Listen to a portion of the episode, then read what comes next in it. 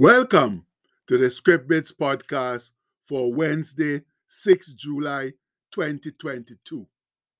Our bit today comes from Luke 18, verse 8, and that says, Nevertheless, when the Son of Man cometh, shall he find faith on the earth?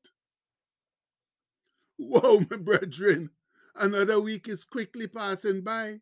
It's already Wednesday. Uh, What's happening with the days here?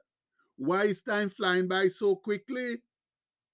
One would think that with the numerous problems we have in our world, that time would at least seem to stand still.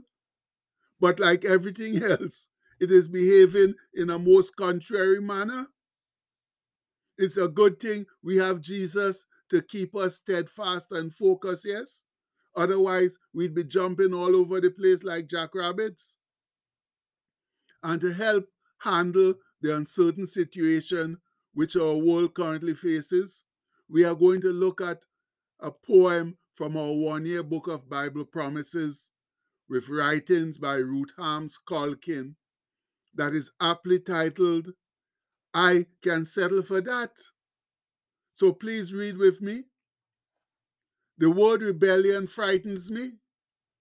I always associate it with revolt, terrorism, riots, debt, with economic and social issues, with the drug scene that promotes life without purpose. I associate it with tempestuous waves of change that leap up like wild animals. Like the disciples in the storm, I want to awaken you, Lord. I wonder why you seem to be sleeping. But Lord, Maybe I don't really know you very well. Maybe I don't let God be God. After all, you are not frightened. You do not hold your hands up in despair. You never say, You should have come yesterday. Nor do you say, You are the wrong age and color. You never say, You are too timid, too slow. You simply tell me to step out of my rocking boat. You tell me to walk the waves with you. You assure me you are not asleep. You tell me to show genuine love to a desperately needy world. You insist it is far better to walk over the billows than to go under them. You tell me if I die in the attempt, at least I will die victoriously. Then, facing, my, facing me directly, you ask, Can you settle for that? Lord, if you're with me, I can settle for that. Mama mia, isn't that the living truth, my people?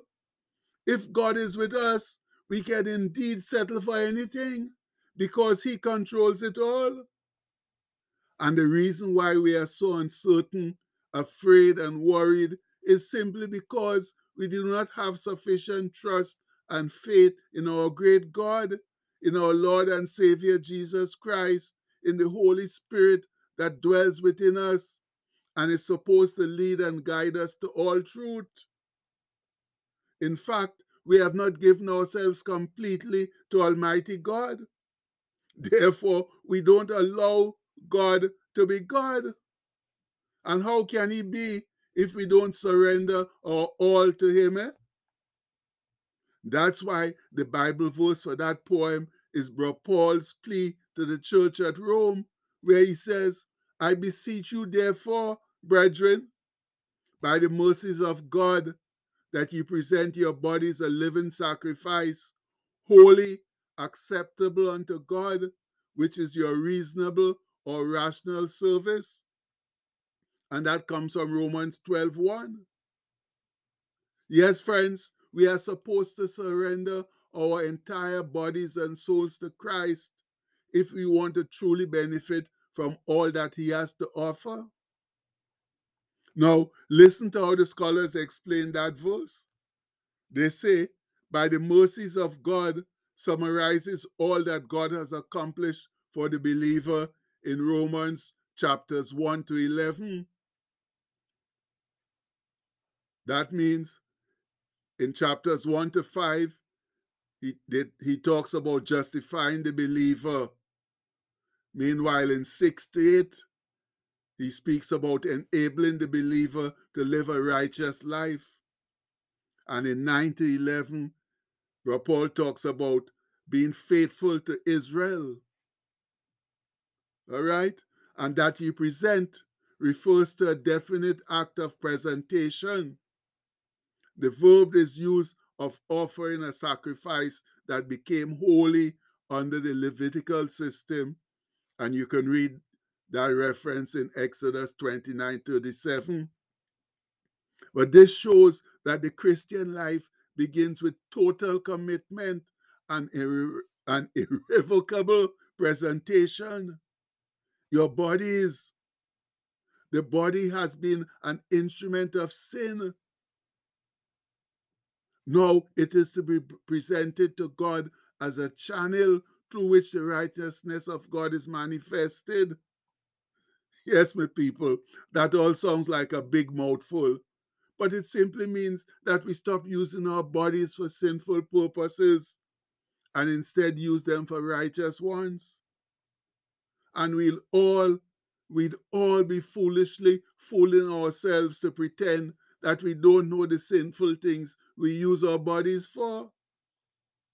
That's why this next verse is so important in our transformation. Bro Paul then declares to the Roman church in his usual practical way, and be not conformed to this world, but be ye transformed by the renewing of your mind, that ye may prove what is that good and acceptable and perfect will of God. And we all know that comes from Romans 12 2. Ah, my brethren, to truly live for Christ, we have to shun, to shock off the things of this evil world, things that find no place, are not welcome in God's kingdom. And no, it's not always easy to do because of our inherent sinful nature and the rampaging evil and evildoers that are currently controlling our world. But with Christ's help and our perseverance, we can do a good job of it.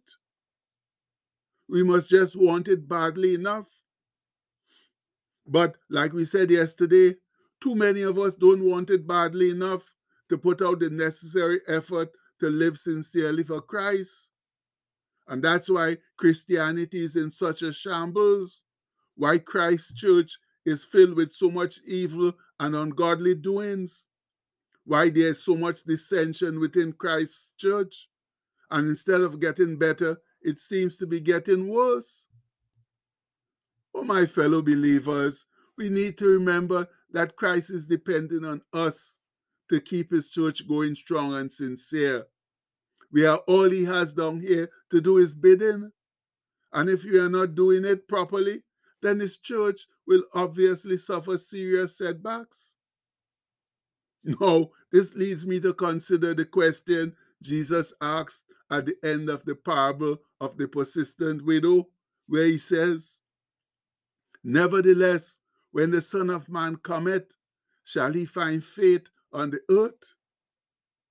No, that's a very interesting question. With a great number of former believers turning away from God in the apostasy that Paul warned Timothy of, where he said, This know also that in the last days perilous times shall come.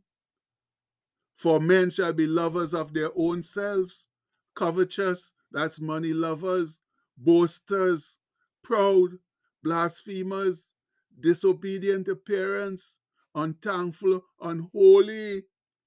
And that comes from 2 Timothy, Timothy 3 1 to 2. And Paul goes on to list a host of other ungodly activities which we are currently seeing at a rather high level in our society. However, my brethren, because we are sincere, faithful, and strong, we will do our best to stand up for Christ and continue to tell others about Him and the marvelous benefits living for Him bring. So, for those of us in that camp, let's go home now declaring, all right, we spell declaring right. Let's go home declaring our Wednesday wail, letting all and sundry know of our wonderful position in Christ Jesus. Whoa! All together now, Wednesday, Wednesday, Wednesday. I'm so glad to be alive on this Wednesday. Wednesday, Wednesday, Wednesday. Thank God the breath of life is still flowing through me on this Wednesday. I'm halfway home. My hands are fixed securely on the plow, and I'm not turning back. I'm not looking back at the past, not focusing on what has gone before, but my eyes are fixed straight ahead, straight ahead to a glorious future with Jesus. Glory, hallelujah. And believe me, friends, if we endure to the end, that future will indeed be even more glorious than we can ever ask or imagine. So please, let's be with Christ for the long haul now. That's wisdom in spades. Much love. And the postscript for today says, Nothing worthwhile is ever easy. And that definitely goes for living for Christ. But the rewards will certainly outweigh the difficulties. And that's the gospel truth, my people. The rewards that we get for living with Christ will outweigh all these foolish difficulties that we endure down here. So please, let's wake up and get out there and do what we know we're supposed to do now. That's live for Christ, spread his love all over the world as he desires us to do. And we pray that in his holy name. Amen. Please have a blessed day, my people. Much love.